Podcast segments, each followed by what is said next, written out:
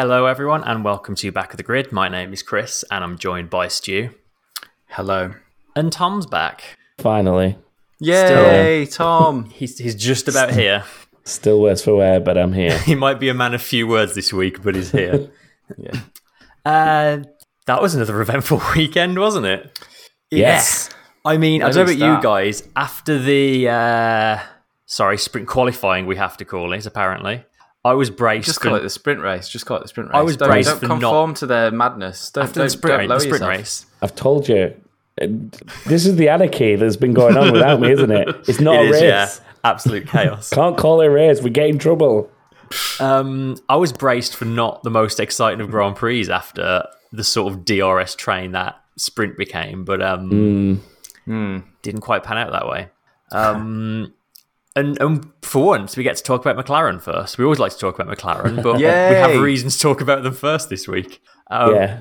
I mean, I think it's fair to say they pretty much looked the second quickest team at least all weekend, didn't they? Yeah. I would um, say so. Well, Uh, second off, I mean, it, it was tight at the top, wasn't it? Really, like it could have been any of those three teams. It was essentially a three-way Yeah. fight for the top spot. I mean, they ended up fourth and fifth in qualifying, and I feel like them not being third and fourth was kind of the Verstappen difference. Yeah, I was about to say that the the only reason I think that they didn't look as quick of, as the Red Bull is because one of the drivers of the Red Bull is Max Verstappen. Yeah, I think if it had, I think if it had been two Sergio Perez's, then the McLarens would have been ahead of both of them. To be honest. yeah, I would agree with that completely. Um, that then became third and fourth after the sprint race, largely due to Hamilton's poor start, which was, other than mm-hmm. Gasly, about the only thing that happened in that race. Hmm. Um, Although that being said, like Hamilton was trying to get back past them for the whole of that sprint, and just he never even really came close, did he? Like they just had the pace to stay ahead. Mm. Well, he came. No, he came close. I think it's not fair to say he didn't come close. I think he did come close. I mean, he was think- he was within DRS range, but like there was never oh, I mean- really a proper move that I remember, was there? there were there were moments like there were moments at the end of the main straight where he was there were probably two two occasions where he got close enough to have a sniff at a move but not a it was admittedly it wasn't a proper move it wasn't a Yeah. proper go but it, it was uh, it was close enough to sort of trouble him and i think if it had gone on for like maybe one or two more laps he probably would have got him but Yeah. just, just weren't enough laps in the sprint race for him No. Uh, that obviously then became second and third on the grid for the Grand Prix for them after Bottas's uh, penalty. Um, despite Bottas's heroics up to that point, they all ended up being for nothing at that point in time. Um, I mean, Ricciardo had an amazing start to take the lead, which I mean, that's probably where the race was won, wasn't it? Like, I don't think they would have. If, if Verstappen had held the lead, I doubt the McLarens would have been able to pass him. But that that start and sort of throwing it the inside pretty Yeah. much sealed the deal for him, didn't it? And it was Yeah. yeah, awesome start. I mean, Verstappen's start wasn't bad, but Ricciardo was just. I, I don't know. Am I, am I wrong? Like, I feel like Ricciardo historically hasn't been the best starter on the grid, Um, I wouldn't. particularly back to his Red Bull days. Yeah, I wouldn't say he's like bad. I wouldn't say he's like a a weakness. It's just yeah it's, Nothing yeah, you know, he's better than for, though. average. Do you know what I mean? It's Yeah. it's just Yeah, not that just- it stands out.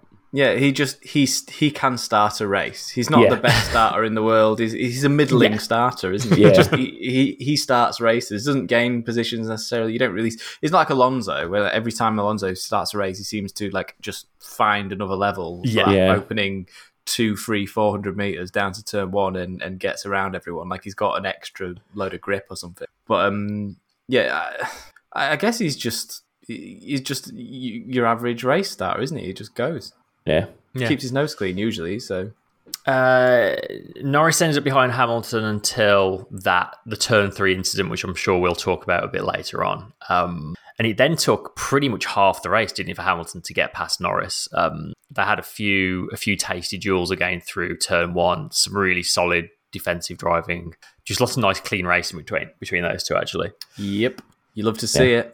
Yeah, um, and a pr- but a pretty decisive move when Hamilton finally did get past. Um, Yeah. and probably you'd say at that point in time, it wasn't in Norris's best interest to lose time and chew up his tyres fighting Hamilton either. No, well, they were on different strategies. Yeah, because that- at that Hamilton point was in the race. Yeah. the only person not the top fifteen to start on hards, wasn't he? So Yeah, so Hamilton really did well to keep up with very well. With them through the whole first period of the race. Like Heck Hamilton's lap times stint. were right up there for for those tires. He Yeah. was lapping at the same pace as the leaders. So for the most part, it was only the fact that he was being held up by Norris that made him drop off the off of the pace of the lead. Yeah, yeah. Uh, then obviously we had the safety car, and we'll get to that later. Um, Leclerc was like the biggest winner from that. He inherited second through having not pitted at that point. Um, and I swear there was like a radio message from McLaren that was something along the lines of like, "We've got the pace on him, Lando. Just like keep it clean, take your time. We'll get him." And then Norris just proceeded to get past him immediately. like had to go into turn one and then stuck a couple of wheels on the grass through Curva Grande. It was such an awesome move that one. Just got the job done immediately. Um, and then it looked a lot like Perez and Bottas were going to chase them down, but they just kind of slowed each other up and slowed Yeah. themselves again past Leclerc. Like everything just kind Sort of fell McLaren's way at that point, didn't it? I was I was pretty worried when Bottas was scything his way through towards the end there. Bottas looked like he was going to win the race at that point. Yeah, I was pretty He- convinced he was at that point in time. He was so quick, and I I just couldn't understand why we'd not seen Hamilton like overtaking the Yeah. The hmm. same way Bottas was. But then at the same time, I think the rest of the field were kind of in a different, in a lower league than the top three teams. This this Yeah, weekend. definitely. It was quite a big gap, wasn't it? Yeah, and I, and it shows because once Perez and um, Bottas did catch up to the leaders, the, well, the two Mercedes, uh, the two Mercedes, the two McLarens. that sounds weird, doesn't it? Um, It's been a while. yeah, that they they just did not have enough to to catch them and, and pass them, did they? No.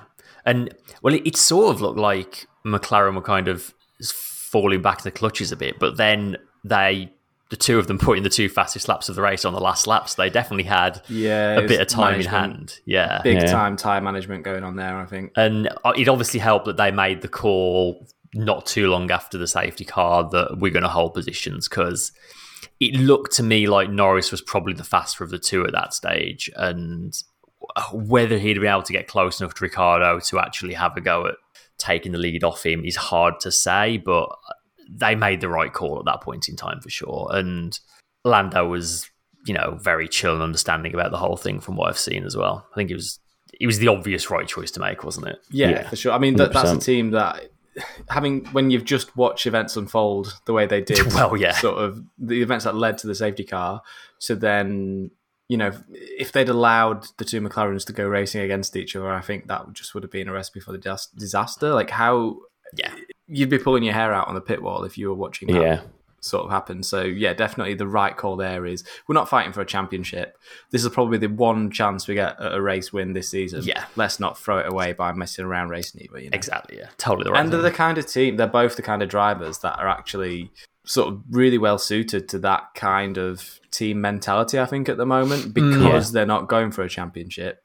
It doesn't really matter which of them. They're team players at this point. They're, they're- there's a project going on at McLaren that they're both working really hard on, and it's just a case of sort of putting all the effort into that and reaping the rewards when they come as a team. And it did have that sense at the end of the race that they did win it as a team. It wasn't just one driver won. It felt to me a lot like the team won there. Because every driver on the grid always says, you know, the team comes first, and you believe some of them, and you don't believe other ones. But hmm. they're definitely two drivers where, when they say that, it's it seems genuine. Yeah, and think of the the good, the world of good it's going to do Ricciardo as well. That, that race. Yeah, like He, he's going to be a different driver for the rest of the season, I think. yeah, he's he's had a he's had a tough old year, and we've it's it's looked for a few races now like he's on the verge of turning a corner, and like Yeah. He, he turns the corner and immediately wins a race. Um, it's his first victory since Monaco 2018. McLaren's first victory in 170 races. That was Jenson Button in Brazil 2012, the last time So they mad won. that, isn't it? Uh, also, Norris's best ever finish. He's come third a couple of times, but he's gone one better this time. Uh, and amazingly, McLaren are the only team to have a 1 2 this season. Yeah, I saw Which that. is stat. Also, you missed uh, McLaren's last one too. I think was in 2010. Yeah, it Yeah. was two year two years before Very Jenson's long time. win Yeah. because it was when Lewis and Jenson were there together. Yeah, 2010. Canada. I think Canada. Yes, it was. Uh, yeah. Yes, yeah. Lewis followed by Jenson. And you know, we, we don't pretend we're not McLaren fans here, and it's it was just so not good to see. Like, And like you say, like it genuinely it felt like such a team victory, and just like seeing that whole team so happy. And I mean, when you look through that Discord list on our uh, thing, there's a lot of McLaren fans in there. Yeah. They've all got the McLaren orange on their name tag. So yeah, I mean, I think we've though- got a happy audience this week. yeah, even from the neutral perspective, though, like obviously the the neutrals that aren't in either the sort of Max Red Bull camp or the Lewis Mercedes camp are always complaining about having to see one of those two like winning races and it just being those two fighting for the win. So this is like another one of those opportunities that's an awesome show for like the hmm. people that are a bit bored of that, I guess. Like, yeah. I mean, I enjoy it all, but not everybody does. And I doubt there's many people out there that don't like Daniel Ricciardo. like I'm not sure how that's Yeah. possible. Hmm.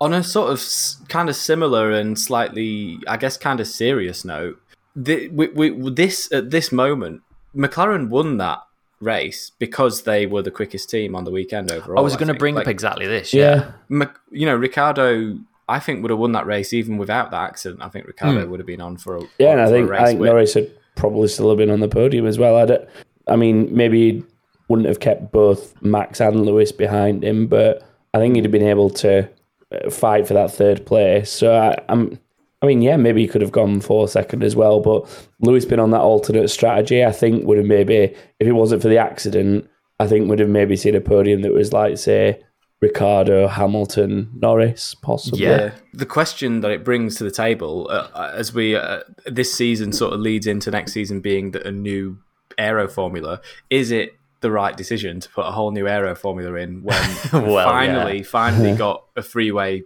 free, free, three teams at the top who are absolutely capable of winning races? I mean, you were saying it all the end of last year. Like this season's always always going to be a great one because the last season of a regulation set always is, and you were spot on.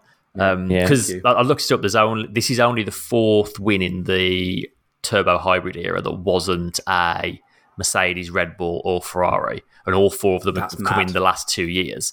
But if you look at the other three, Yeah. it was Ocon, Gasly, and Perez, and all three of those races had shenanigans. Like there were circumstances Yeah. going on in all those races. Whereas, as you say, like McLaren were just there on pace. This is the first time in the whole era that a team other than those three have been at the front purely on pace, and it's super impressive.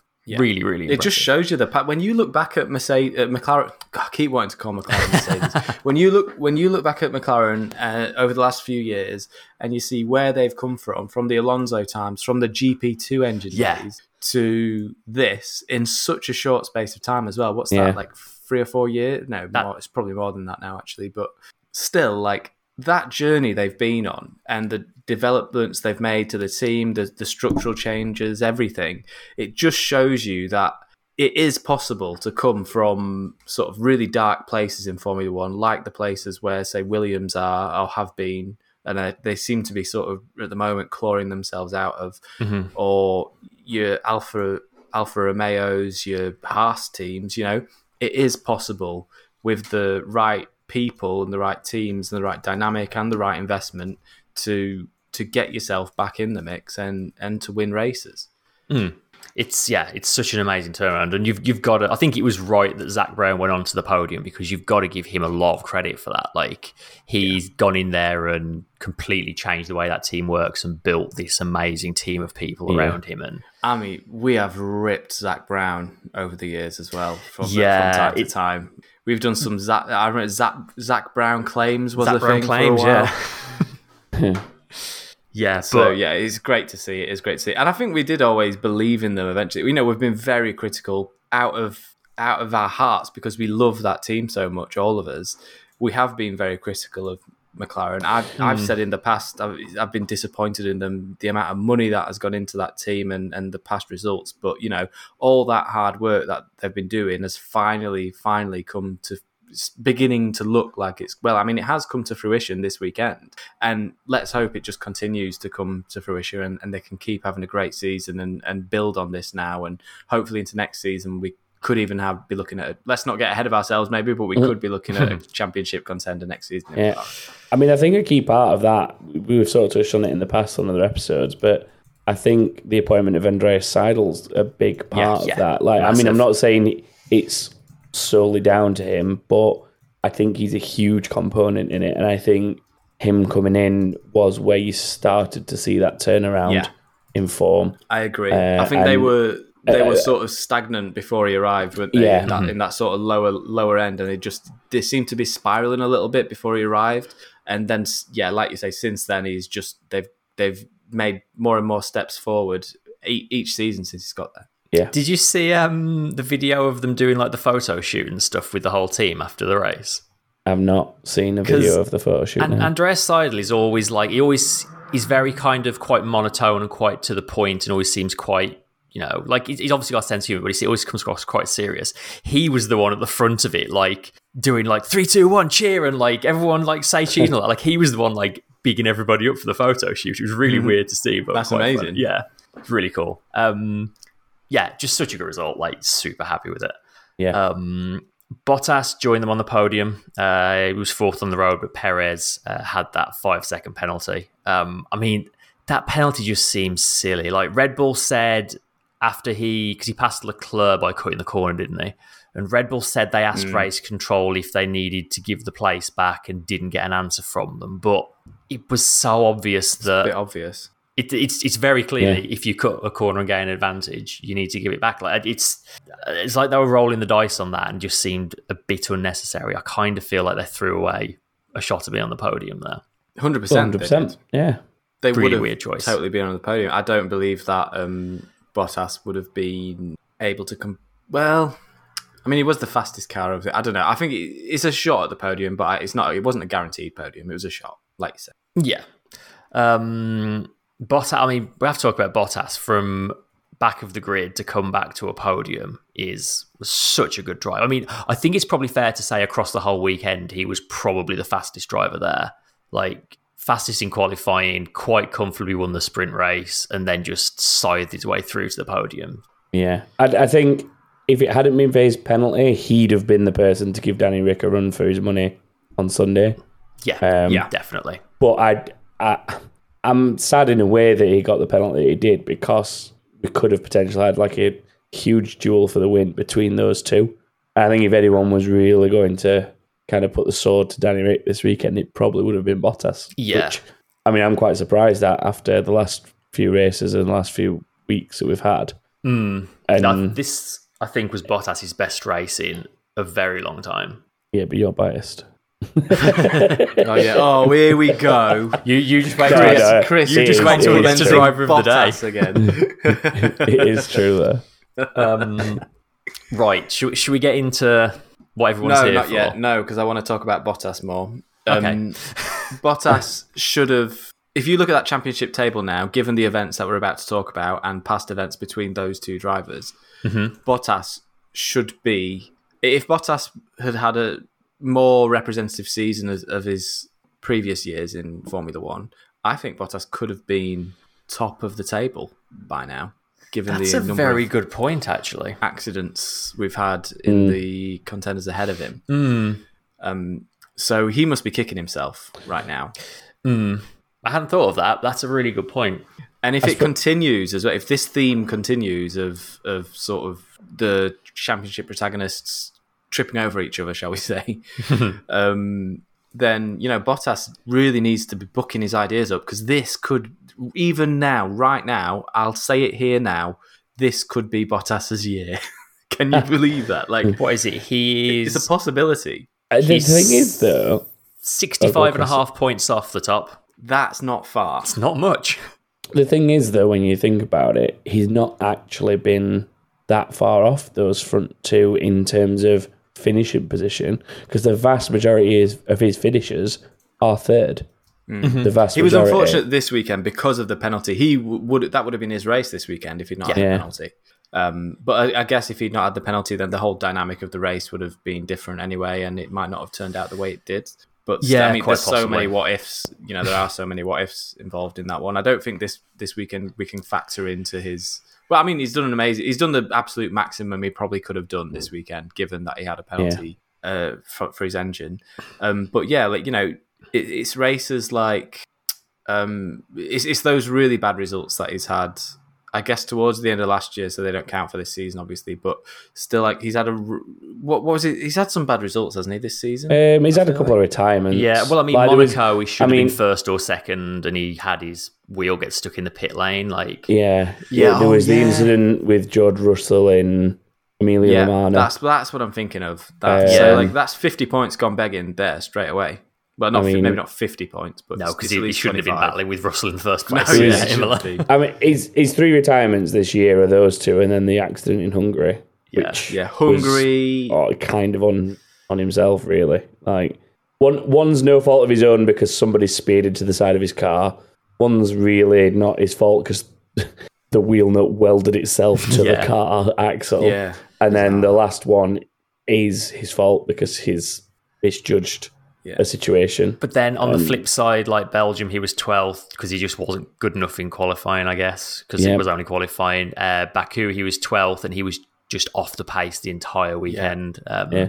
And so If was Hamilton, could- but Hamilton was able to turn it around and he didn't. Like, you start adding these points back on, that gap closes very quickly. yeah, yeah. Yeah. That's the I- thing. I think the, the the key thing, the key difference, I think, between Valtteri this year and Valtteri last year is Valtteri was like picking up the wins when Lewis wasn't last year, and now in these like in the scenarios where Lewis and Max aren't that front running car, Valtteri isn't the one to pick up the pieces and win the Yeah. race because of things like this penalty Yeah, uh, that's or having exactly his own issues. Point. Like he's not. That's the unlucky he, bit. he he needs to be there or thereabouts. And, Mm. and if he had been over the course of this season so far, he would be leading that championship now. Mhm. Instead, he's sixty odd points further down Yeah. in third. Well, yeah, And- I mean, like a pri- prime example is like this weekend they've both retired, and he's had to come on the back and finish third. Yeah. Azerbaijan, um, Max retired.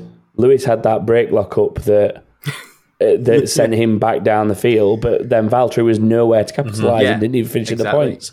So Exactly. like it's they're two prime examples of situations where maybe on another weekend he'd have actually been twenty five points, well fifty points up on them both. I mean, yeah, fair enough. He got third yesterday, but Or he'd, well, it'd be around where they are roughly. yeah, he'd be a lot Yeah. closer to the pair of them. Yeah, yeah. So Um, so yeah, that- lot, that's, that's it? all I wanted to say. I just wanted to, you know, Yeah. bring that to the Hmm. to the to the party. I guess it's quite an interesting sort of thing to consider. If if he can, you know, if if the re- if the remainder of the se- season continues the way it has gone so far, except Bottas gets his act together, then you never know. End He of the season, totally, you might. yeah. Uh, Valtteri Bottas could be world champion. He can totally bag I mean, we're into going, it. we're going to Russia next. It's Yeah, I know. Stomping it's Bottas ground. territory. Yeah. Yeah. yeah, big time. So yeah, let's wait and see on that one. Anyway, I'll let you. I'll let you carry us on now. Anyway, Hey, So, I'm always happy to take a detour to talk about Valtteri Bottas, Stu. Anytime you want to do that. I took took you into a Bottas cul-de-sac. Uh, right, let's talk about Hamilton and Verstappen. Um, I, I- think an important thing is like the the lead up to the incident because Hamilton, everyone kind of expected Mercedes to be the fastest team here, and through practice it was looking like that would be the case. And Hamilton kind of, well, I guess he wasn't quite quick enough in qualifying, and he ballsed up his start in the sprint race, which sort of massively put him on the back foot. Then he was stuck behind Norris for 25 laps or whatever it was. And at that point in time, Verstappen was looking easy second place. Maybe even if he could, like, you know, do something with the pit stops, he, there's a, a chance of winning that. And then you had this sudden, like, two lap stretch where the whole thing flipped on its head, where Verstappen had that 11 second pit stop, which I've not seen a reason for that other Weird. than Christian Horner just said it looked like human error. And that's the only real explanation I've seen for that. it looked to me like because he was tapping on his wheel gun, it looked like the sensor in the wheel gun hadn't triggered the rest of the hmm, yeah. system. So and already they were going on off the system. So the, the, the, the engineer's like waving his gun in the air, saying, "I'm done, I'm done, I'm done, I'm done."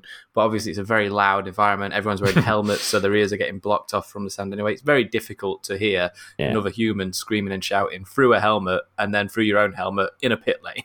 Yeah. So Yeah. it's taken them a minute to realize, and then well, ten seconds probably to realize, and then once that's well, let's say nine seconds to realize, and once they've done that, they've sent him on his way. That's what it looked like to me. Yeah. Very rare from Red Bull. It is. Very rare. With Very well they've completed drilled. like literally four pit stops in that time. yeah. Yeah. Yeah, they're really For perspective, Uh, Hamilton then had a relatively slow 4.2 second stop, um, which I don't think there's any particularly wrong there. I think it was just a bit of a tardy stop, but it was just enough to have them come out um, basically alongside each other into one and two.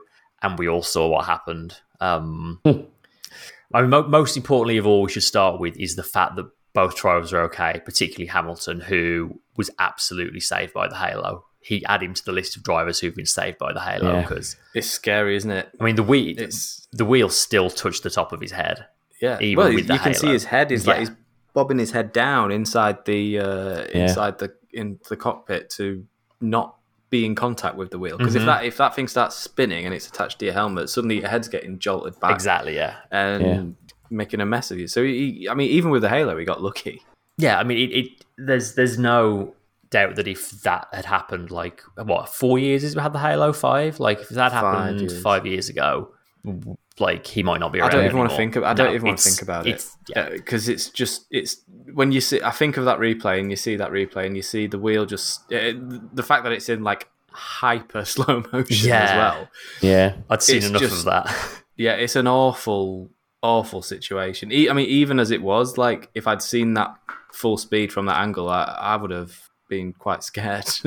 like Yeah, even with the halo, it's a scary looking accident. So yeah, um, Um, before we get into the incident itself, I didn't think it was particularly classy that Verstappen just walked off and didn't check he was okay.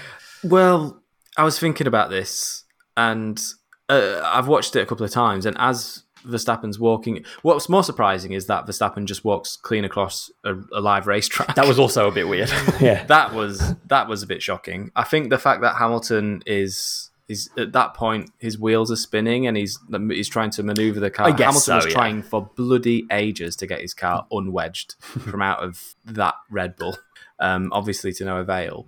And he does look across and he, he can see the wheel spinning and the mud flying up onto the track and stuff. So okay, okay. I think he was probably a little bit reticent to get too close to it in case something did happen. Um, so I, I wouldn't I wouldn't be too harsh on him for not going over and popping his head in. And also yeah. I'd, I'd add to that the fact that he's probably raging Yeah. at the same time. That I think that the probably the safest, smartest thing t- to do was to conduct himself the way he did. So I, I, I wouldn't be too harsh on him for not going over. No, that's fair enough. That probably just didn't come across on the broadcast and probably just didn't No, see didn't. him. Yeah. Absolutely didn't. Um, so the stewards after the race determined that Verstappen was predominantly to blame. He's got a three-place penalty for the next race and two points on his license. Um, I mean, I guess I, I guess just open the floor. Like, do we do we think that's right? Um, It, I mean, the thing that instantly makes it a difficult one is that when the drivers are DNF'd, you've got no opportunity to do anything but what they've done, basically. In terms of penalty, It's you a, mean? it is a penalties, yeah. Yeah. Like, Ten seconds is mean- no good when you're not in the race anymore. yeah, and there's no option to do that uh, in like preemptive of a follow up race. Like Yeah. to say your first pit stop at the next race is Yeah, 10 that'd be seconds silly. additional. Like there's just no option for it. And I think that's where I think that's where a lot of the like unhappiness, I guess, about the penalty comes from is the fact that people are sort of looking at it and trying to compare it to what happened in Silverstone Mm-hmm. and say maybe it's fair he gets a penalty, but it doesn't feel fair that he gets three places on the grid when Lewis only got ten seconds in a race. But I mean, by the steward standards, they're technically the equivalent of each other. Yeah, I think if you're going to penalise someone for a race incident and you decide during the race and they're still in it, then you've got to give them the penalty there and then. But if they're not Yeah. in the race and you, or you've made the decision afterwards, like yeah, it's all it's all you can do, hmm. kind of thing. So, do you think he deserved a penalty? it's it's difficult. I think there is a point where Max could have backed out of it, but I also think that Lewis left the door open for way too long, and I think that it. I mean, for me, it comes down to being a racing incident. To be brutally honest with you, because I think that basically, if you look at like if you look at what Max does on a regular basis, especially against Lewis, Max Verstappen is king of like opening up the steering and push the other guy wide. And you, Yeah. as as the guy behind making a move on Max Verstappen, you're made well aware very early on that he's opening that wheel early and he's pushing you wide, and you're either gonna go into run off or have to back out. And I think the difference when you flipped it in this incident was that Lewis left the door open almost to the apex of turn two. And uh, in a racing driver's mind, in Max Verstappen's mind, he's going to consistently see that as still got a gap, I still got a gap, I still Yeah. got a gap. and Lewis kind of shuts the door at the apex of turn two. So, and so that- that's saying where that's where it comes together. you're, you're saying that Hamilton gave him enough rope to hang himself with. in a way, yeah. Like Lewis will look at it and go and say, "Well, I, I tried to, I tried to give him enough room round turn one." Is how Lewis will look at it, um, and basically say, "But turn two was mine because I was ahead." That's how Lewis will look Yeah. at it, and Max will say, "Well, he left the door open, so I was going round the outside." And I think that it becomes like six of one and half a dozen dozen of the other, where Max always knew that door was going to shut, and Lewis mm. always knew that he was going to shut the door on mm. Max, and he wasn't realistically giving him enough room, Yeah. Well, I racing if- room. But I think if Lewis had have shut that door a lot earlier, then you wouldn't have had the issue. I think there is something to that because you're right. Like it's it's very much a Max Verstappen way of defending, and if you look at, I mean, it happened in this race on lap one, at, mm-hmm. admittedly at Turn turn turn three and four, yeah, um, and it's not unlike um, Imola as well, the first lap at Imola. Yeah, But if- if Com- you watch- compared to those, yeah, But if you watch those, when Verstappen Verstappen doesn't even touch the inside apex when he does those, he Exactly. is heading straight to the outside. Whereas you're right, Hamilton did take the apex and he went a bit later. So there is something to, if anything, Hamilton should have been even more decisive in the defence. That being said, there is always an escape route there for Hamilton for Verstappen to take. And when Verstappen does that defensive move on people, he's forcing them to take the escape route. And Yeah. Verstappen And- decided not to.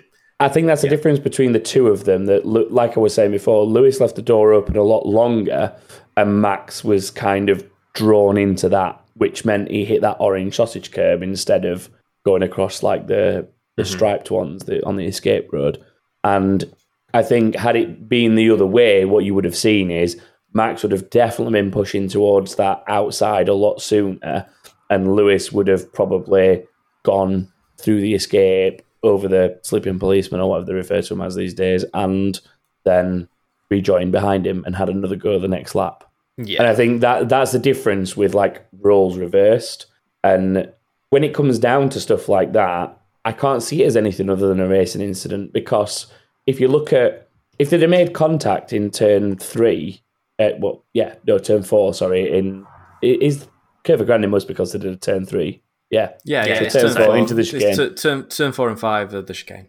if they'd have made contact there in a similar fashion, or similar to the contact that they made in um, Imola, then it'd just be a racing incident and everybody carried on. What's unfortunate about this is the fact that because of the positioning of that um, sort of sausage curve that Max has hit, is that it's it's just caused like an unfortunate wheel connection Yeah, essentially just- between the two of them that's launched the car up, and it's just that's sometimes that's racing. I think I think and uh, yeah, I just can't. I can't see past it. Be I, I feel like the penalty is a little bit harsh, but then Nah. again, I also felt like the the Hamilton penalty was harsh because to me that was a racing incident. Yeah, I agree. I agree. There. like, I Yeah. mean, if people are going to compare the two and say, well, the th- three place penalty is only as fair as the 10 second, then I think that they were both wrong. so, I mean, that's me. So, okay, a couple of points then. Um, I think I don't think I agree that Hamilton left the door open through turn two. I think that it was a it was about a oh no, he definitely didn't leave it through turn two. It was turn one where he was leaving it open.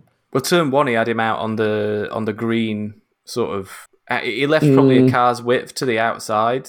I think yeah. And you've got to think he can only come over after he's come out uh, out of the pit lane line as well. Remember, he's, so he's got to go over late. So he, he probably defended it as much as he reasonably could without Verstappen going into the back of him. I would say.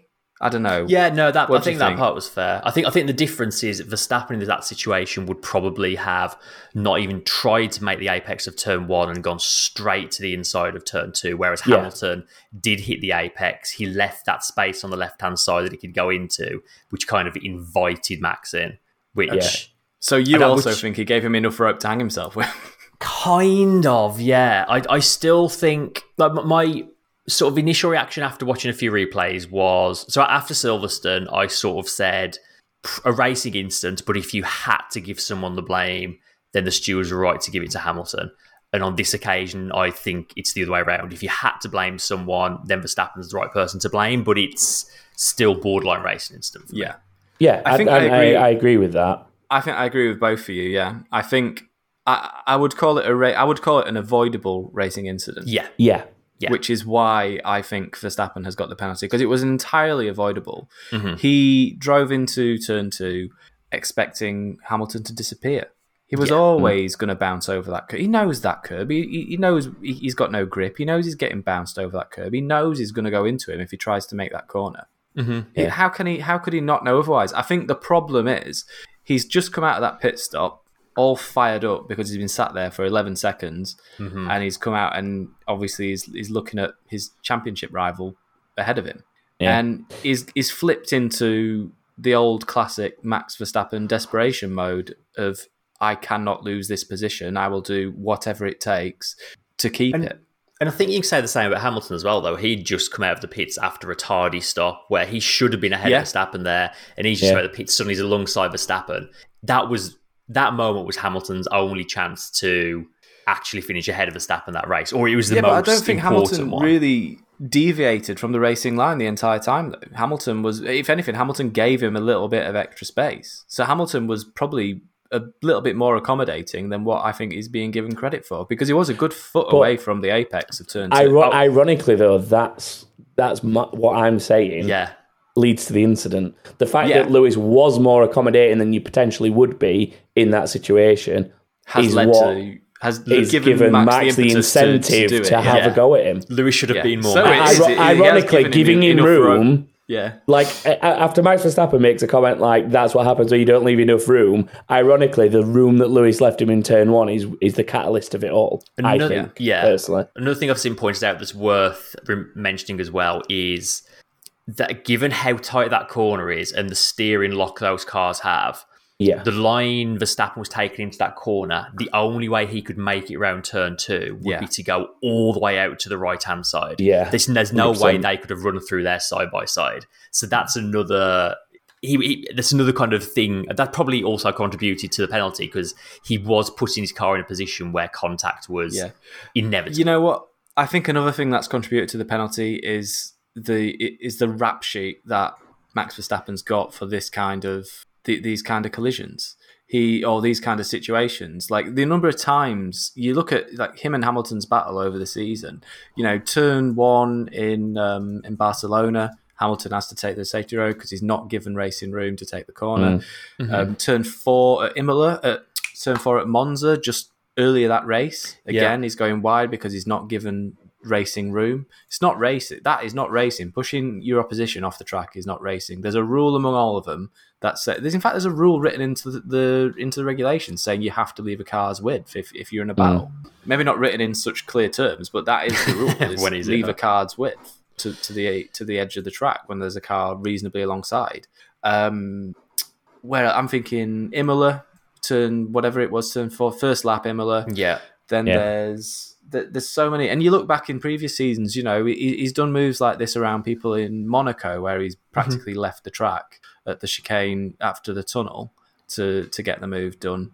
There's all kinds of situations where he's he's gone that little bit too far, but he hasn't been punished for. And I think finally, what's happened here is he's he's taken that extra step, just that little bit too far, and he's he's paid the ultimate price. He's he's he's gone out of the race and he's got a penalty for the next race. And I think it's overdue. I Mm. think And I stuff think- like this is it's been it's been coming for a long time.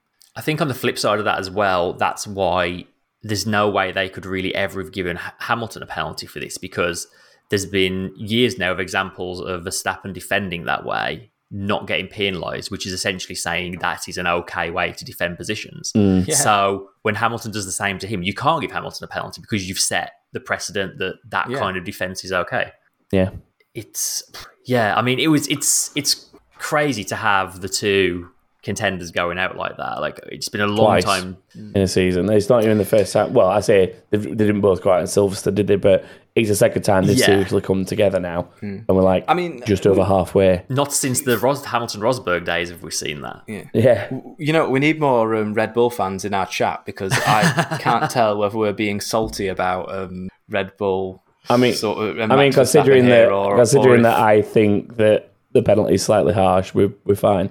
To- I'll do middle you know- out. Don't worry. Do you know what was very telling actually? As, as much as Verstappen was saying like, oh, he, he kept squeezing me, kept squeezing me. Everything coming out of Red Bull was quite muted and basically saying it was probably a racing incident. And if, yeah, based on how they've kicked and screamed this last season, if Red Bull are saying it was probably a racing incident, then they kind of know they haven't got a leg to stand i- on. i- if, Yeah. if Christian Horner's being magnanimous, you know he's probably in the wrong, and exactly. he knows he's in the wrong.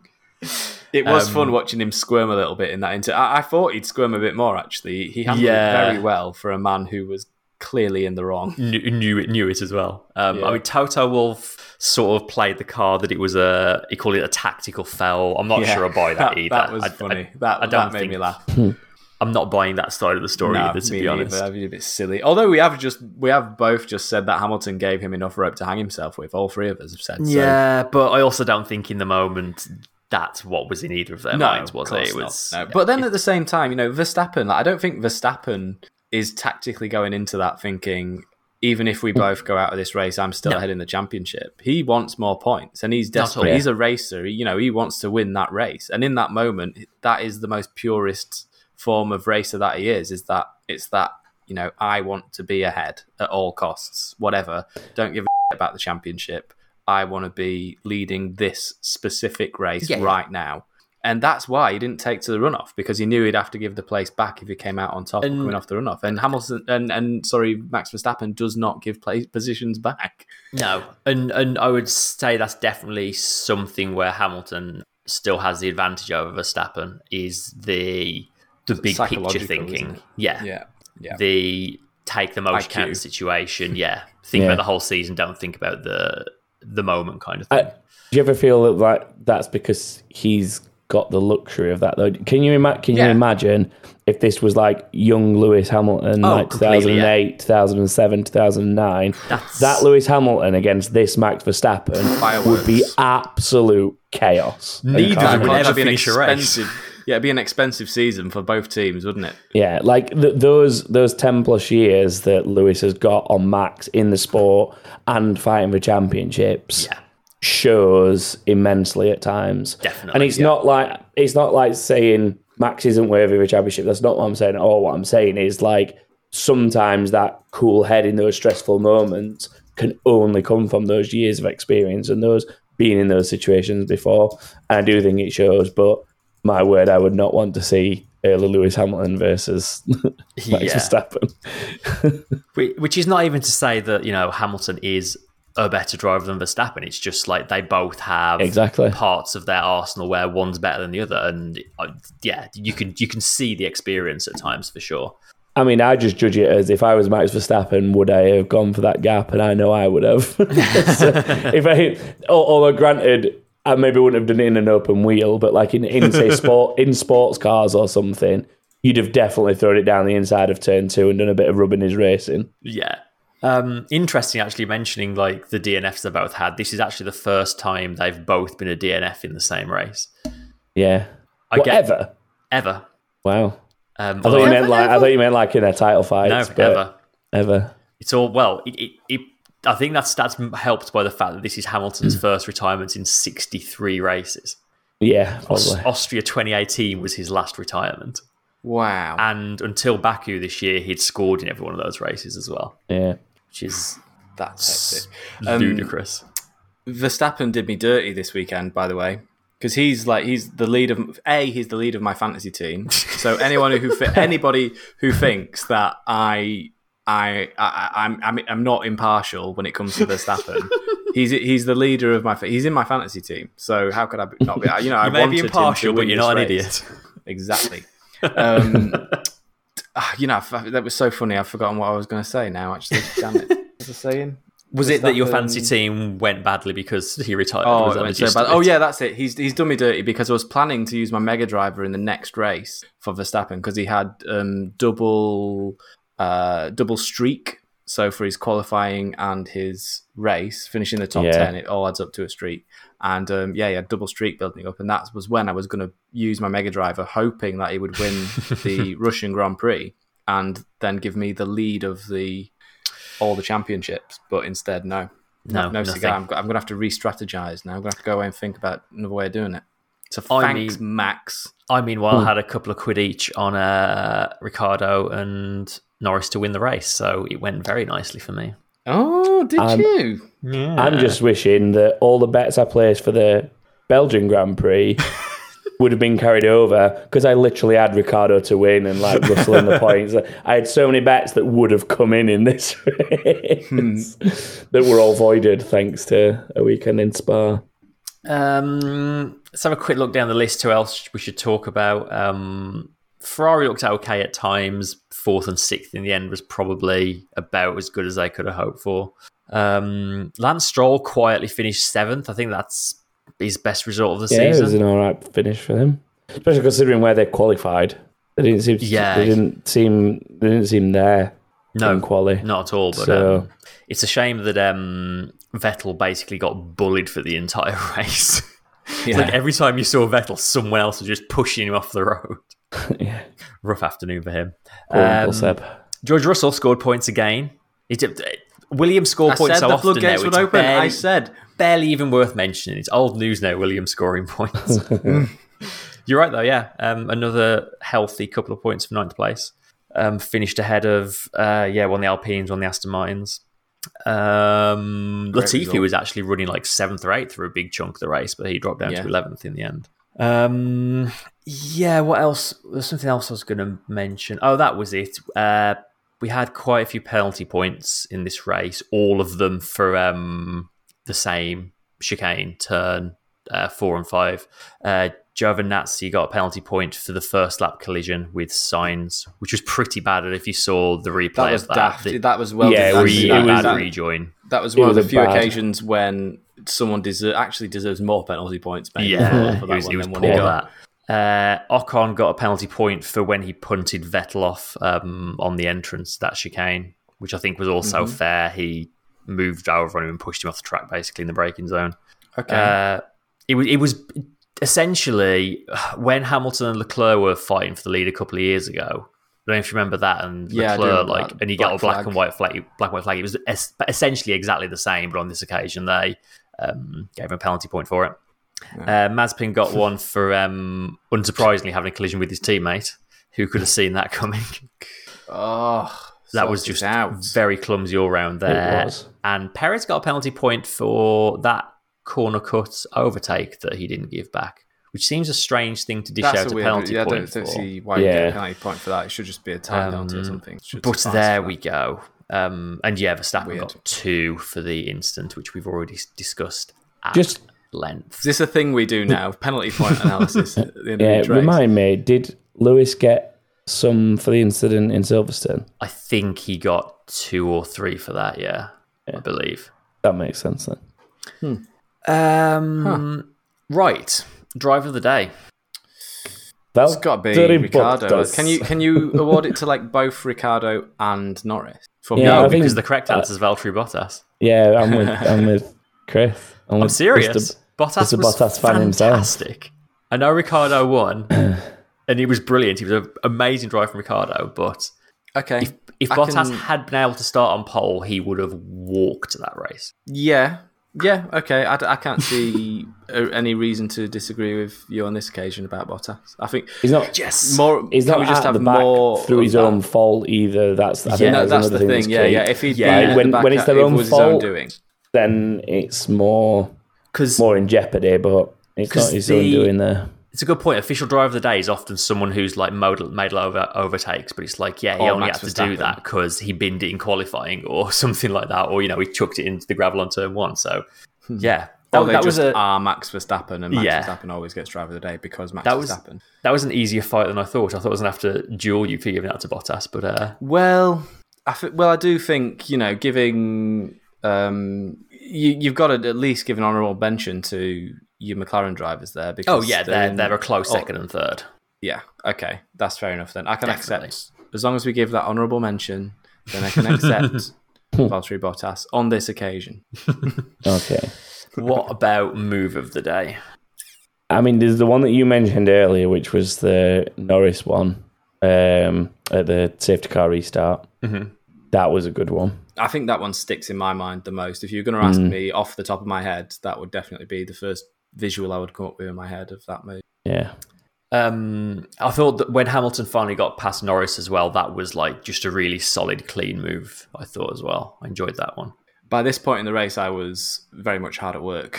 so Um, I, I enjoyed like Bottas and Leclerc sort of dueling for a few corners, and then Bottas and Perez dueling for a few corners. Um, Yeah. only one of them actually led to an overtake, but I thought they were worth mentioning. yeah, I think we yeah, are just skating around the fact that it sh- It's it's, that Lando the Norris one, yeah. we're going back to no, yeah. We're always going to go back to it because that it's just that had everything. It had a bit. Of, it was on the grass. There's a bit of dust in the air. It wasn't quite done until they got to four and five as well. You didn't know if you know Leclerc was going to have a go, be able to come back at him. So yeah, I think all in all, that that definitely was the most hair raising and the most exciting move of the day for me. Yeah, definitely. Yeah. Um, and then finally, Honestly, what the f- are we doing here? I think the start of the sprint race. Can I count this? The start of the sprint race when you had a literal sprinter on the start line ahead of the cars, posing for photos Oh, yeah. in in on your marks, get set, go position. it was an absolute celeb fest this weekend, wasn't it? Yeah, it was. Um, I thought that was a bit, and then like that was go- that went on for that little bit too long, and uh, and some bloke had to go up to him and tap him and be like, "Get out of the way, we're about to start the bloody race." that entertained me quite a lot, um, but I don't know if it's quite WTF worthy. Um, I thought Verstappen walking across the live racetrack, uh, having jumped out of his car. Yeah, that was- normally you walk straight to the barrier and you get out of the way that way, but he's just like, you know what? I'm just going to walk straight across turn two. I don't care. and yeah, that was a bit, Yeah, that was that was sketchy. A little bit sketchy for me. That Um, I really enjoyed. too salty.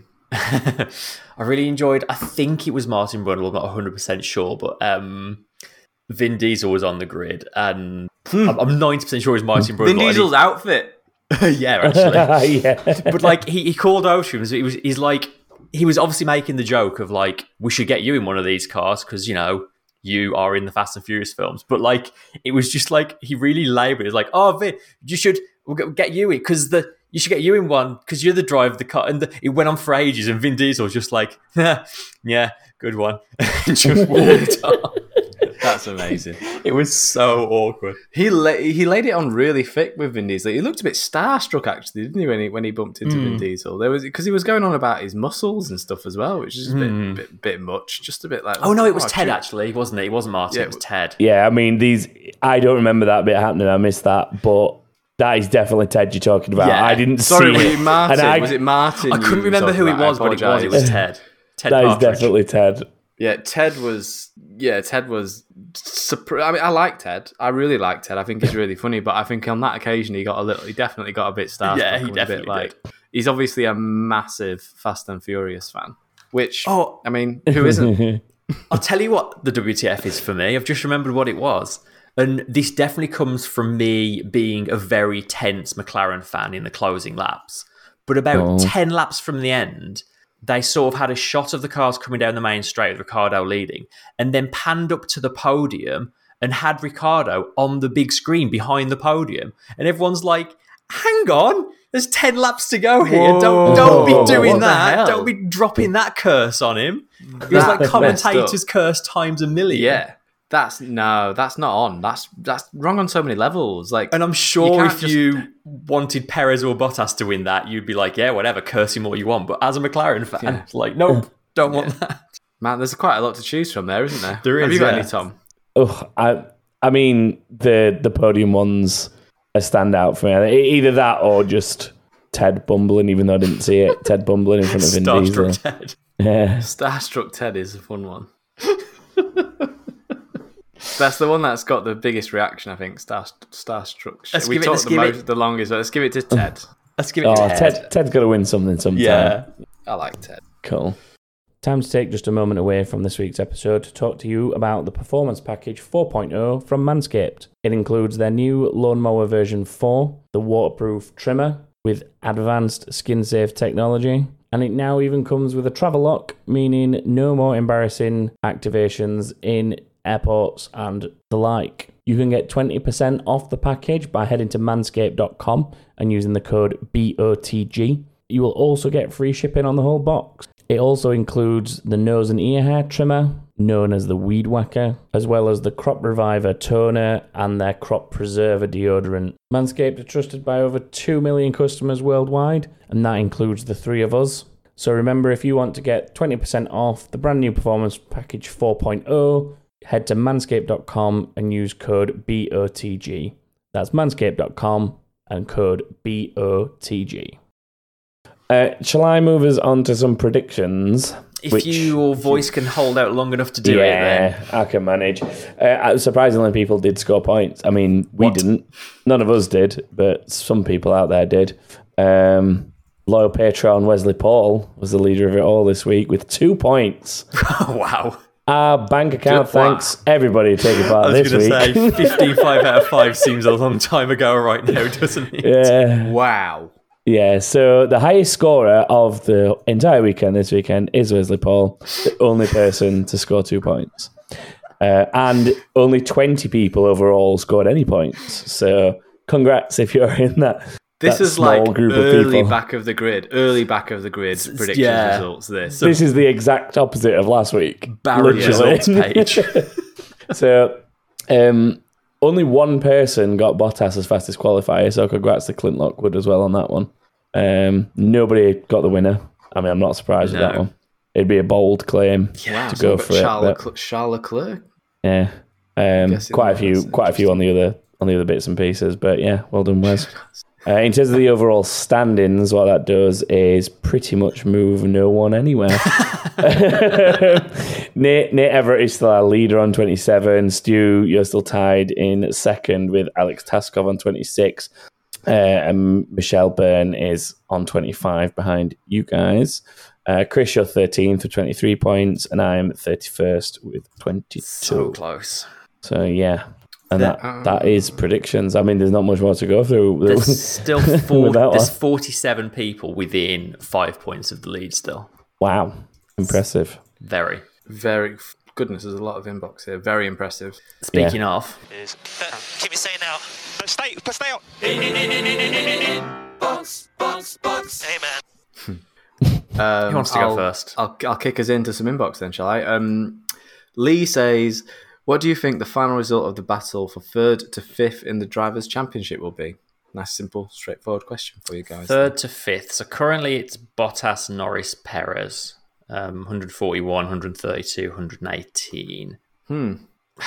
It's a boring answer, it'll but my gut feeling is it will probably stay in that order. um, I mean, that's yeah. I as- think as- it will be Verstappen, Norris, Perez. You're going for your Valtteri Bottas World Drivers Champion. Uh, oh, it's difficult, isn't it?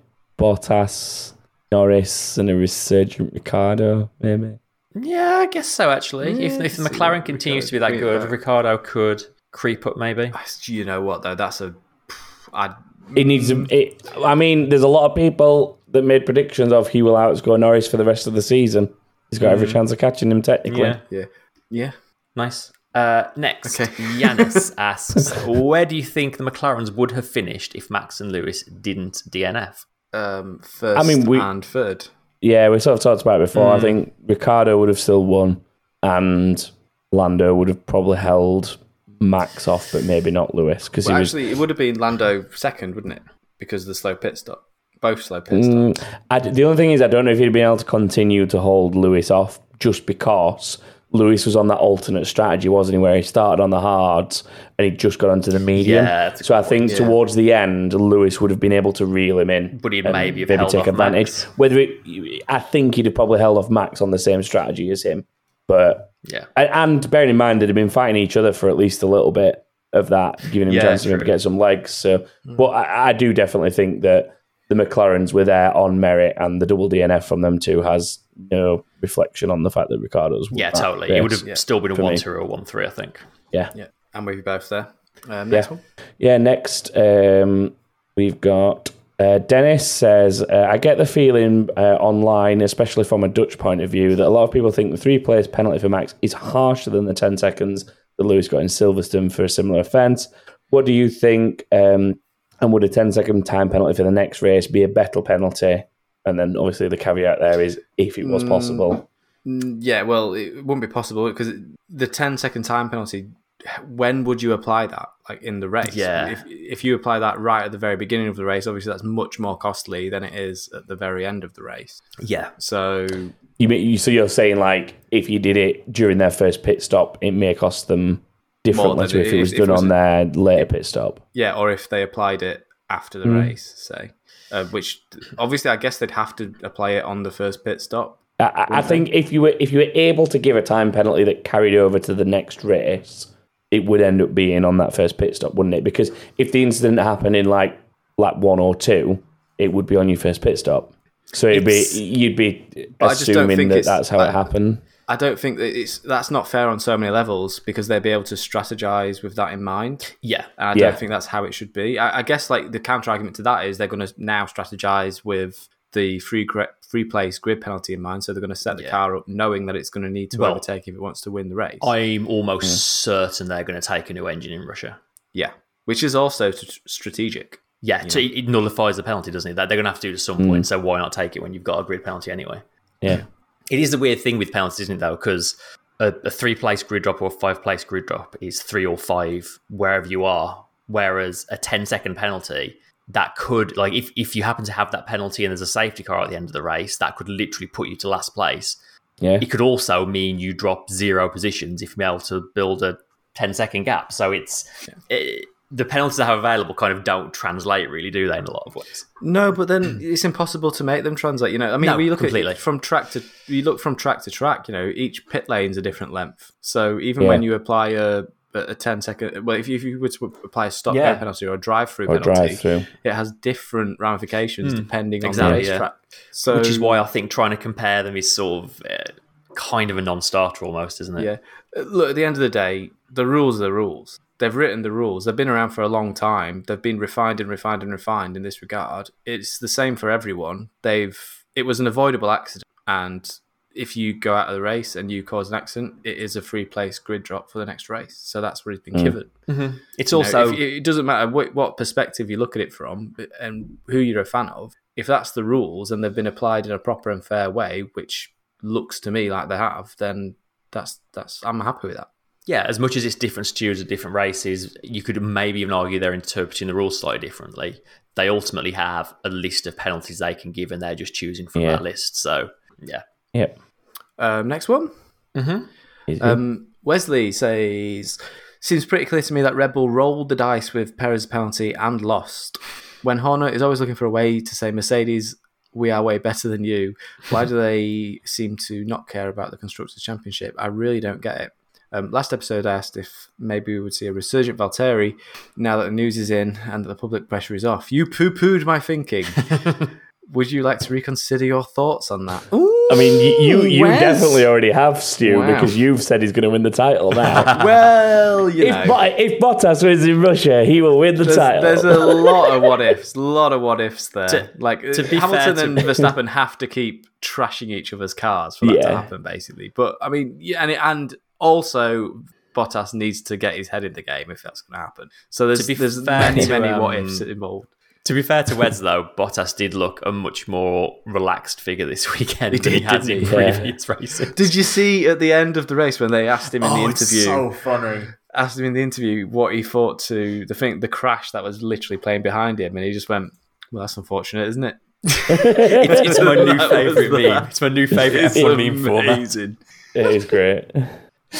Um, in answer to the first part, why is they not Sims? I mean, the Red Bull as an F1 team exist and have done for a number of years to make Max Verstappen world champion. Like that's that is their main aim, and they've been not particularly transparent about it. Um, or they sorry, they have been transparent about it. It's Yeah, I, I, I- I don't find you know what I don't find it that unusual. Now I've given it a bit more thought with Red Bull because if you look at Red Bull, they're not a car manufacturer, and the old adage Yeah. is win on Sunday, sell on Monday, isn't it? Yeah. and it's not like that applies to energy drinks. No, exactly. like, or is it? Or is it? You know, I don't know. Well- but Red Bull have got their fingers in so many sort of sports pies around the world that, and across the spectrum of sport, that they don't necessarily need to win a world teams championship for them to be recognised as a as a brand in a No, way. And like, definitely. as lo- the the drivers' championship with a young driver, which is much more their vibe, is like that. It's you know, it's young sports people is their Yeah. thing. That's what's important to Red Bull. So I can totally understand from a from a branding perspective mm-hmm. why Yeah. why they would be much more interested in the drivers' championship than the constructors. The constructors to them is just A fortunate it- it- byproduct. yeah, it, yeah, kind of in a way, but It's more, very more just- Ferrari-esque, but for a nice to different have. It's reason. nice to have.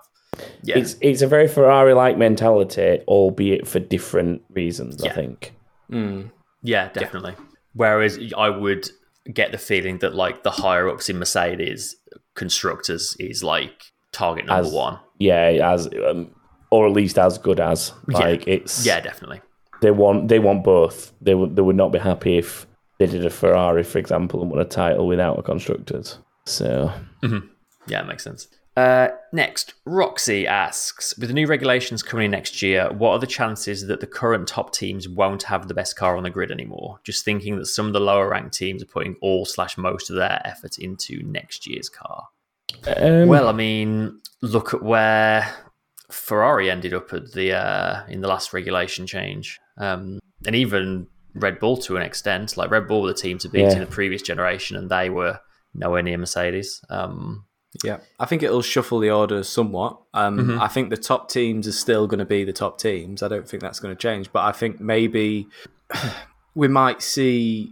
I think with this particular regulation change being as comprehensive as it is, we might see an additional top team become a top team. If you know what I mean, Yeah. like, we might see McLaren work their way into it, or you might even see a team like William. You never know. You might see a team mm-hmm. like Williams or Aston Martin make an absolute killer car, and that be you know in the mix at the top. But I still think Mercedes, Red Bull, and I dare say McLaren are going to be sort of your big boy teams as they are this season. Really, because it's although it's another big regulation change, it's I never said Kind Ferrari, of- Ferrari as well. Yeah, um, it's sort of different to the last time. Like the biggest thing about the last big regulation change was the change to V6 turbo hybrids, and I don't think anyone would argue that Mercedes are a company that are very good at making engines. So yeah, it was kind of always set up for them to be able to, you know, build up and dominate that. Whereas the engines are not changing next year um, and aren't going to for a good few years now. So it's a kind of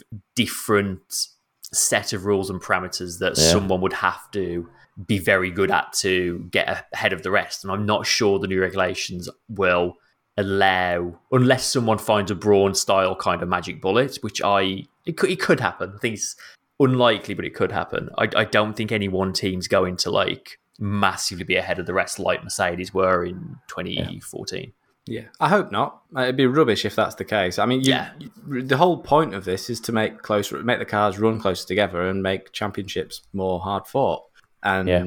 that's what we should be aiming for. I, think. I don't think. I mean, I'm not really, not particularly interested in seeing one team be the best. I'm interested in seeing all the teams do an equally good job and be equally competitive because that's Yeah, what the, the whole idea racing. of this is is to do that.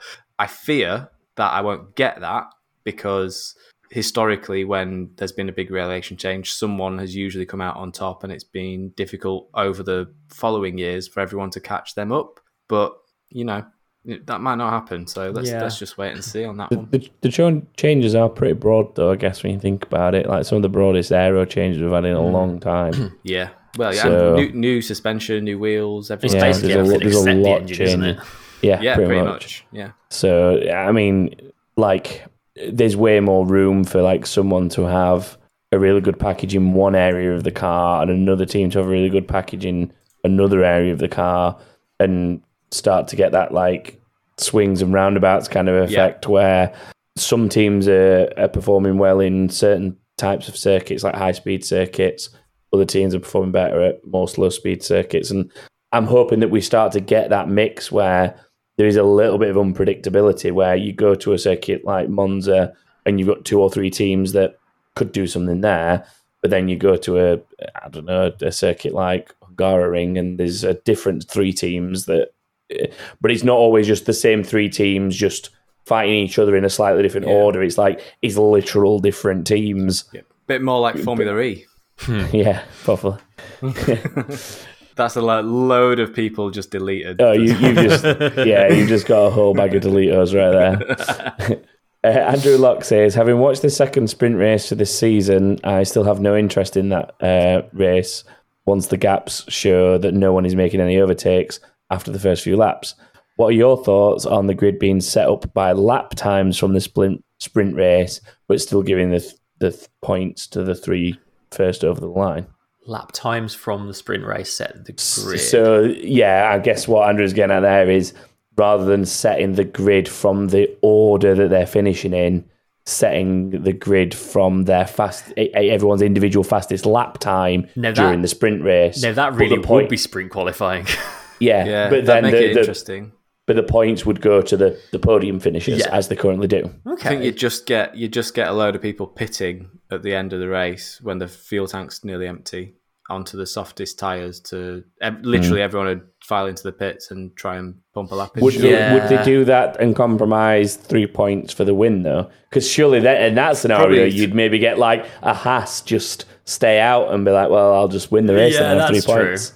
I think just three. If it's just three points, they probably would compromise them. I think it was if it, you'd have to adjust the point system. I think if you had half points for a sprint race and that and the fastest laps from the race set the grid, then you'd, you'd have a whole different dynamic because people would be less inclined. People would be more inclined to go for the points than for the uh, for the fastest lap. But I do still think you'd still have a bunch of people like in any scenario. In any scenario, you're still going to get a load of people coming in on the last lap to try and set the fastest Yeah. lap. For, for instance, Yeah. those that are out of the points. It's 20 cars on the grid. There's only points for the first 10 cars that cross the line. You're always going to get that last 10 going for that advantage in the race proper. So hmm. I think it's a it's a great idea. I'd, I'd love to see that happen. It'd be so so cool, but it I don't think it ever would happen. Sadly, hmm. How do you feel about doing like an elimination race where like last car over the line every lap? drops out, Oh, like an eliminator, like, that? um, yeah, like split That's- second. yeah. Uh, I was about to say it's very GRID Autosport. Yeah. That you've been playing too many Codemasters games. then again, even then, it wouldn't really change the order, would it? Didn't they try that No. with with um thingy qualifying anyway? The they tried that elimination with like, the eliminator yeah. qualifying. It was and awful. It, and it just never worked quite worked out. Did no one No. really knew how to do it? So I mean, it I think- got boring. I think there is still an argument to see like how we look at what we do with qualifying, just because of the mess that we get at circuits like Monza. Like, Yeah, I- Yeah. well, I, there was a whole, we did a whole thing. Uh, Did you listen last week, Tom? We did a whole I discussion just about this. back now. Shameful. So like we were talking, it was fine. I, I never listened to him anyway. Um, we were talking, which is, um, um, we were talking about they should do a special Monza qualifying because again, this we should talk about qualifying for a moment because it did it was a bit of a shambles Friday qualifying. It was Yeah. it was kind of you know there was a lot of nonsense. A couple of people nearly got run over in the pit lane as a result of it as well, which is Yeah, never yeah. what you want to see. Which actually makes a good WTF moment of the, of Do you know, weekend. it- that is a good gonna go for it. Um, but anyway, we'll not dwell on that too much. But the idea was that you would have each team. I've thought about this a little bit more as well, so um, this may sound a little bit more refined than it did last week. Know. Forgive me if it does. Um, my thinking is that you ha- you still have the qualifying hour, but each team, each of the ten teams, gets six minutes on track with both of their cars in reverse championship order. So Williams or whoever's Haas would go first, then Alfa Romeo, then Williams, then thing. Each in their six minute segment, and it gives the team still the chance to run the tow and get their because that's that's part of the fun of Monza is the teams going for Yeah. the tow. I think in qualifying, so you still get they still get to do their two laps, but the teams have to decide amongst themselves, you know, who's going to get the advantage of the tires, whatever. Um, and then yeah, at the end of it, whoever's done the quickest laps, obviously that that sets the grid. But it's just segmented qualifying rather than rather than everyone fighting over the same bit of track and trying to get a tow off of. I Tom, mean, it- it also, I suppose, gives a little bit of an advantage in terms of track evolution Yeah. to your championship leaders, providing the weather holds. And that's, I suppose think that's that's when that- people that's the compromise, have isn't it? complaints, isn't it? That's But- kind of the compromise, though, is that yeah, you know, you are championship leader. You've earned, in ideal conditions, you've earned the, um, you've earned the advantage of having the track in its, in its, in theory, in the in, in the best conditions, its best state. But Mm. also, the flip side of that is if it does start raining in the middle of qualifying, then you're gonna have a bad time, and that's just that's just sport, isn't it? That you know, Yeah. when you look when you look back at Hungary, how many cars got taken out of Hungary at the Yeah, start some- the race? Yeah. sometimes things don't go well for you. Yeah, sometimes I- sometimes things go bad. it, it's I enjoy bits and pieces from it from a from the Formula E perspective, and it's it's kind of a, a twist on what they do, isn't it? I guess It is a bit. because they, they do it in like little groups, don't they? And Yeah. then the then the the fastest from those overall times going to like a shootout for pole. I'd maybe like to see something a little bit more like that. Like each time each team gets their segmented time or or whatever it is in like smaller groups, but then because I mean V8 supercars in Australia does something very similar to uh, they have a shootout from the top 10 for pole.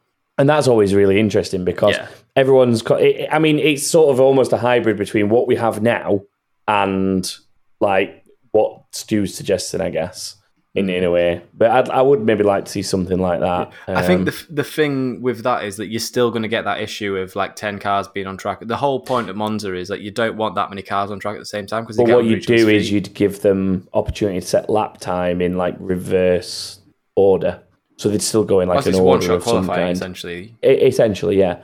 That, that that's what that's how the top ten shootout works in um, Aussie Supercars, if I remember right. I mean, I'm Well, sure that's- there's that's plenty of also Australians cool. that can correct me, but I'm pretty sure that if I remember rightly, the way it works in Aussie Supercars is the top ten from the first session all go again in like reverse order. So the slowest goes first down to the fastest, Yeah. and they all essentially get a, a shot at a lap. Mm. Um, That's F1 cool. used to I do think- something like. Aussies, in please one- correct me if I'm wrong on that. I No, think well, F1 I- used to I- do don't if something you are. sim- when F1 Yeah, did years ago there was qualifying, one they shot. did like across two days, wasn't it? So they'd Yeah. do one shot on the Friday, I think, or like on Saturday, and then the next day, maybe Sunday morning, they'd all go out and do a second lap, but they went in reverse order, and it was like an aggregate time. But again, that got That's cool. I, I'm Yeah. not a big fan of aggregate times, actually, No. to be fair. But um, uh, I think that there, there is something to be said for Formula E style qualifying. I think Formula E style qualifying o- qualifying over a season is not right. I think it's broken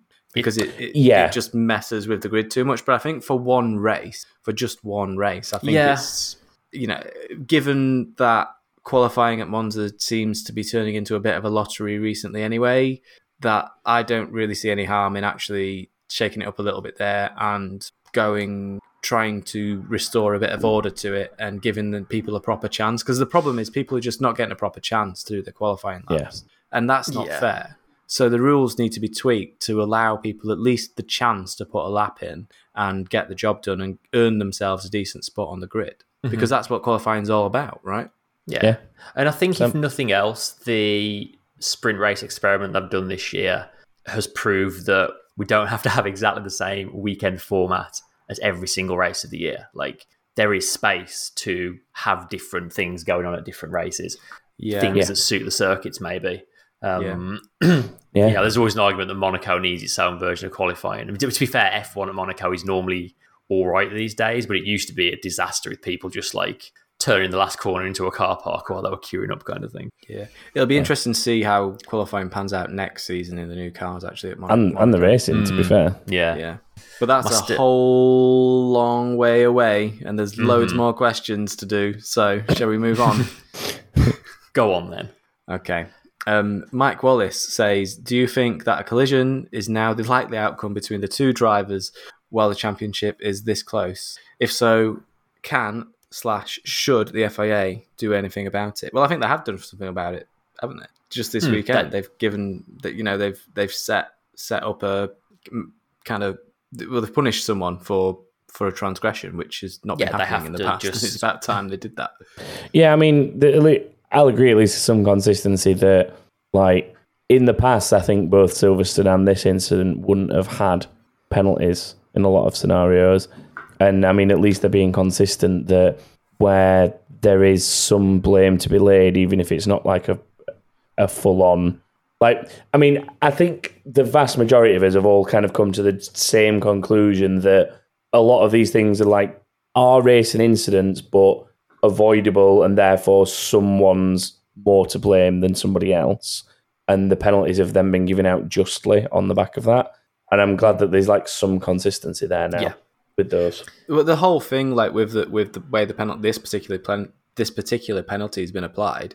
There's no reason why Lewis Hamilton, for me, has to move. And I'd say this about any driver taking that line. There's no reason why he has to deviate any further from his line than Yeah. what he has. He's given just enough room, and you know, if he deviates any further from his line, he's literally just giving up the position.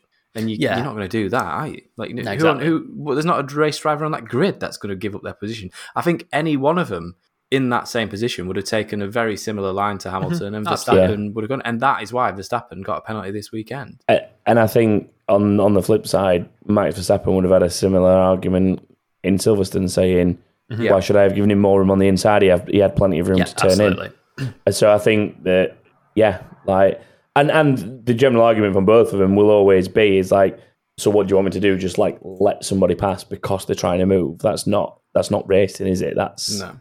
you, you don't you can't just yield the position because somebody's think- attempted it. There, there's an argument to say leave in, you know, don't push the other car off track. Yeah, I think that's it. But I think when that's on the outside of the corner, not on the apex of the corner. The apex of the corner, you're entitled to it because that you're ahead. It's your racing line to choose from, and it's the onus is on the chasing car to get around you and stay on the track at the same time without causing a collision. And again, that's why Max Verstappen got a penalty this weekend because he drove into that corner expecting Hamilton to disappear.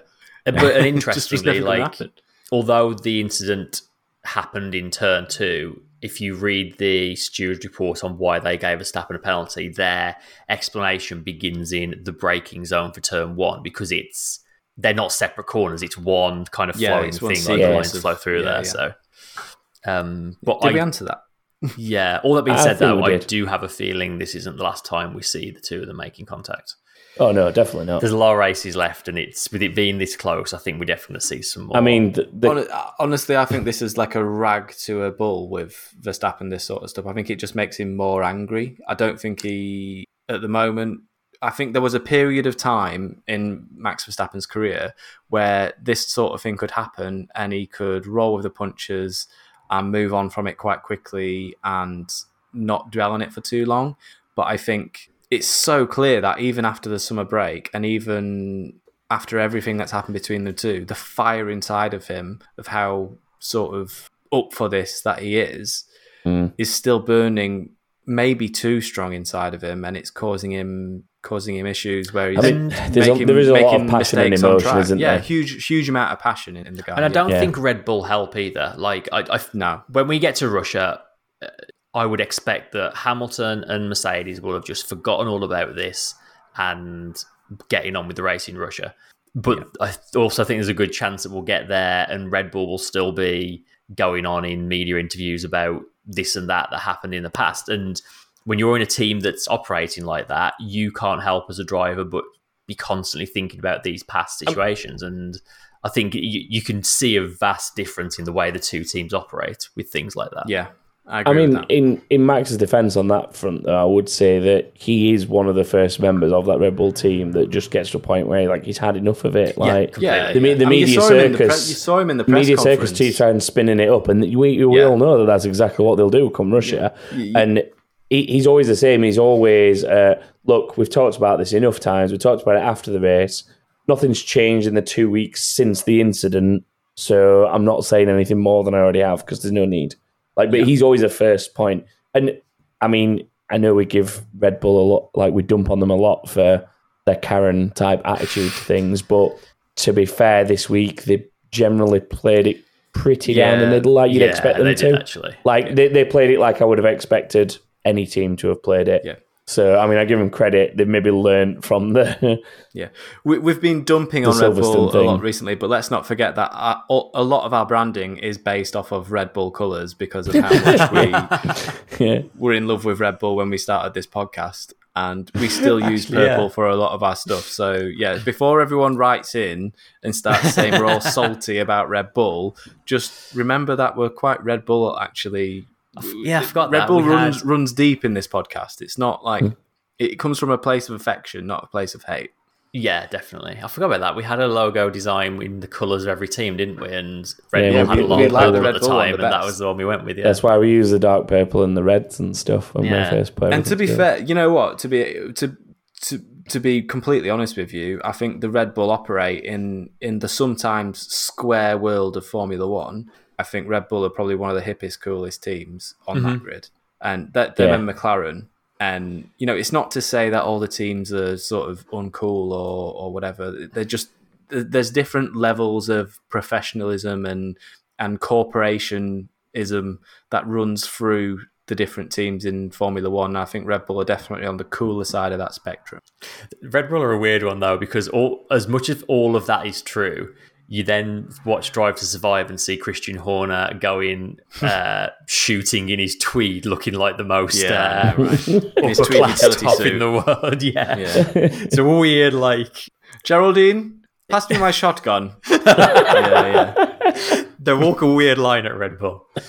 Anyway, um, is it me? It's me. Yeah. Uh, Brizzle McLaren asks, "What do you think changed for Danny Ric for his pace to get to where it is now after, let's be honest, a difficult season so far?" And Alex Taberner says, "Do you think Ricciardo's win on Saturday? No, on Sunday, will give him the confidence now to get some better and more consistent results for the remainder of the season. He looked quick all weekend, but I fear Monza is a one of a kind circuit which suited him in the McLaren, and in Russia he may fall apart again." I think that's a good point. Monza is definitely a one of a kind kind of circuit. Mm, I, w- I agree with that half of it, but the other half of he may fall apart again. I don't think I don't think we'd see that. Um, I think it's a it's definitely a confidence boost for him. Um, Yeah. I mean, in terms of where he's found it from, I think it is it is just what a lot of people, both in and around McLaren themselves, and then a lot of people in around Formula One, like coverage, have said for a long time, which is it's a it's a unique car with some unique drivability sort of situations, and he's just got to get his head around them and get used to them, and I, I feel like he's starting to. Yeah. Well, yeah, I it's think, just like, hard part- work and um, self belief. I think. Yeah, Yeah, it's there, there is that definitely. He will. He'll come out of this race weekend with a lot of confidence. Um, let's remember that there's only eleven turns around Monza, so some Yeah. of those uh, flaws that you were just talking about there, Tom, are probably not going to be quite as apparent. As Well, what, um, that- might have been that was going to be my other point is that like this is a, a kind of circuit that those the the sort of nuance of that car will hinder in the least probably like i mean the main place i could see that it'd maybe throw you a curveball is like Ascari or something like Yeah. that because Ascari is probably like the the trickiest chicane out of all of them i would say Yeah, Sainz had a nasty. Per- I mean, per- personally, practice, I, I think Yeah, he it is did. anyway. With the, en- with entry speed, like what si- the issue Sainz had, but then obviously getting the exit right as well Yeah. at, at the end of it uh, to get the trajectory down the straight. Like, Oh, it's a tough one. I, I think uh, Scar is probably like the most difficult point on that circuit, and it's also where that like nuance in the McLaren would be it's most difficult to deal with, and Hmm. You know he's he's, he's managed. Um, Yeah. It's just whether or not like that win will help build that confidence to you know That- go on and keep doing it. That big old diffuser they've got on the back of that McLaren would have helped a lot there as well. I would an awful lot, Yeah. yeah. Yeah. Um, next one, last one, second to last one, two. Yeah. Um, Michelle says, "How long can Haas keep publicly ignoring what's going on between Mazepin and Mick Schumacher?" Uh, and Kevin Cosgrave, on a similar note, says, "Can Haas really keep that that partnership going into next year, or should they get rid of one of the drivers? Keeping in mind the money talks in F1, which one of the drivers would they get rid of?" I mean, you have to we remember know that. what the logic is on track. Logic is, don't we? Yeah, but you got to remember that 1&1, who are one of the huge sponsors of Haas, are German and come from Mick. Like, Yeah. it's not like he doesn't bring sponsors of his own. Totally.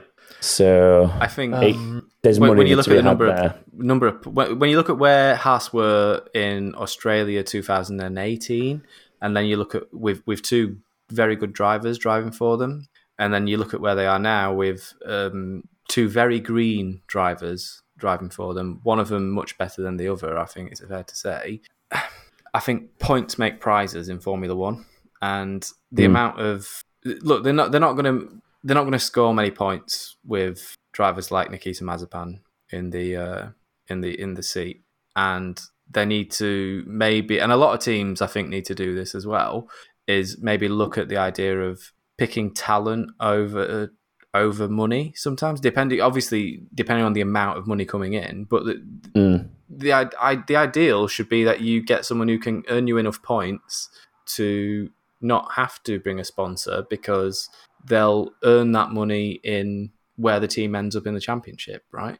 Yeah, I, I think as well that over the coming years that we have in this sport now, where the cost cap's going to come down slightly over time, and obviously there's talk about how distributions are made of prize money and stuff like that. Like, I mean, all, all credit to Liberty Media in the new era of Formula One because for something that's been so broken for so long and we've complained about it many times, they are at least trying to slowly undo that just warren of odd contracts and promotional Yeah. bonuses that certain teams get for what is basically no reason at this point in time.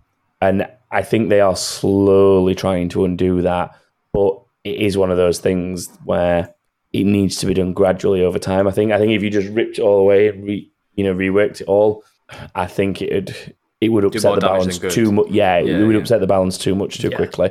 And I, I, I think they are at least trying, and I have positivity in that because they appear to be trying to do the right things. And credit to them as well. Like we've given them a hard time over things that just were terrible ideas, but they've seen that that idea didn't work and kind of rev- either reverted or gone down a different road afterwards in terms of like the whole spectacle of the show and stuff. I'm talking more from that side, Yeah. but generally, I think as a new owner of the sport, they come out good more often than they do Yeah. not agree with that. bad. Yeah. I would say. But when it goes bad, my God, does it go bad? Just briefly speaking of um, picking drivers for talent over money, it's sort of disappeared in the last week, but um, we haven't spoken about Albon getting the Williams drive yet. oh, yeah. Uh, yeah. I, I for one, am very happy he's gonna get back on the grid. Yeah, I'm pleased. Yeah. I'm pleased And apparently. George The- Russell was like campaigning within the team for him to take his seat as well. Yeah, he was a huge advocate for Yeah. him replacing him, wasn't Had, had his PowerPoint presentations out again. he? Um, I think it's good though. I think he deserves his spot. Um, and weirdly as well, like there was all that stuff going on um, at the Dutch Grand Prix about like uh, Toto's trying to block it, and we don't want a Red Bull driver use Mercedes engines. And it actually seems like they just came up with a sensible solution that suited everyone, which is the most un F1 wow. thing in the world. But like he's he's been released from Red Bull to take the drive, but he's still kind of gonna maintain a link to Red Bull. So in the future they could potentially re-sign him, but he's not a Red Bull driver. So you know Williams get their man. Mercedes are happy because they've not got a Red Bull person feeding engine stuff back. Red Bull still have an option on him on the future. Like it just was a really Yeah. Calm, everyone wins thing to happen, which is a real rarity in this sport. But it was nice to see. It's been a relief for Albon. yeah. yeah. Quite rare for that to be the case for Albon in Yeah. recent years. But um, um, happy to see him back and looking forward to seeing what he does outside the pressure of being part of Red Bull. yeah, I think I think he'll do a lot better. I think he'll have a really good chance to just get his sort of head down, do a really good job, and not be too much in the spotlight as well. That I think that was the thing, wasn't it? At Red Bull, he was just Yeah. so in the spotlight, and he had. Let's face it, who wants Max Verstappen as a teammate? hmm You know, like he's so good. I mean, you- you've only got to look at the good. way the way Gasly's turned things around since he stepped Yeah. back. So yeah, I- I, I hope that the same kind of thing will happen to him. Yeah, Okay. definitely. Cool. Right. Last question. Last question. It's a big one. Would you ever? Uh, Steve Robinson asks, "Would you ever drink from another man's shoe?" I mean, um, I, I think at some point in my life, I probably already have. If I mean, if, if I just I'm a a terrible Grand Prix, drunk. I definitely would. Yeah. It depends on the man and the state of the shoe. Is my answer to that. And I suppose it depends on what you're drinking from it as well. Yeah, Yeah, there's, there's a lot of factors there. Yeah. yeah. I mean, oh, there's a really specifics. ba- there's a really niche old Greg anyone reference to be had here. Is it my Yeah, yeah. As, as as youths, we used to make quite a lot it? of. Do you want to Whiskey. drink Bailey's from a shoe? Bailey's. I'm all great. Do you want to drink Bailey's from a shoe? Another Oh, thing I'm finding um, very entertaining F1 this year is the amount of time you hear people go to say champagne, then have to last minute correct themselves and say sparkling wine because it's not champagne anymore. It's nice though. It's very tasty. Got a free bottle of that from them. Bottle of for doing a Ferrari. triple header last last week. Got a bottle of Ferrari. Yeah, it's delish. the fact that they're mean- called Ferrari as well, but Yeah, a it's different bizarre. Ferrari. So weird. But it's a very common name in Italy. Ferrari. That's the thing. Very I common name. so, yeah. yeah. Anyway, that um that wraps us up for this week, I think. It's unsurprisingly a bit of a long one this week, but uh, lots to cover again. Thanks as always for joining us. Um, special thanks to our lovely Patreons on Discord. It was uh, Discord was a very happy place over the weekend watching that race. Uh, if you'd like to join us there, take a look at patreon.com slash back of the grid uh, and you can see how you can join us on the Discord. You can also find us on Twitter and Facebook and Instagram and all those things. If you want to chat to us there, just search back of the grid. And you can also go to backofthegrid.com where there's a contact form and you can also see where you are on the predictions league table. And I think that's all the things. For the first time in a long time, we don't have to preview a race this week. So Yay! Hmm. It's a good job. Stu can have a Yeah, weekend God, off. imagine. Oh, I can't Uh, wait. And we'll be back next week to preview the Russian Grand Prix, where we'll all be predicting Valtteri Bottas to get pole and win. Um, and I am now off to drive some laps of Portimao because they added it to the F1 game today. And my goodness, I forgot how difficult that circuit is to learn. Yep. Just It's a maze. That's blind corners all over the place. Right. Thank you everyone for joining us. We will say goodbye. Goodbye. Cheerio.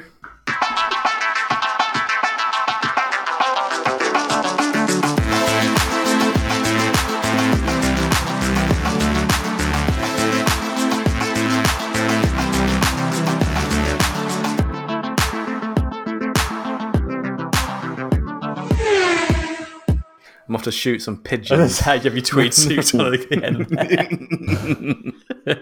end.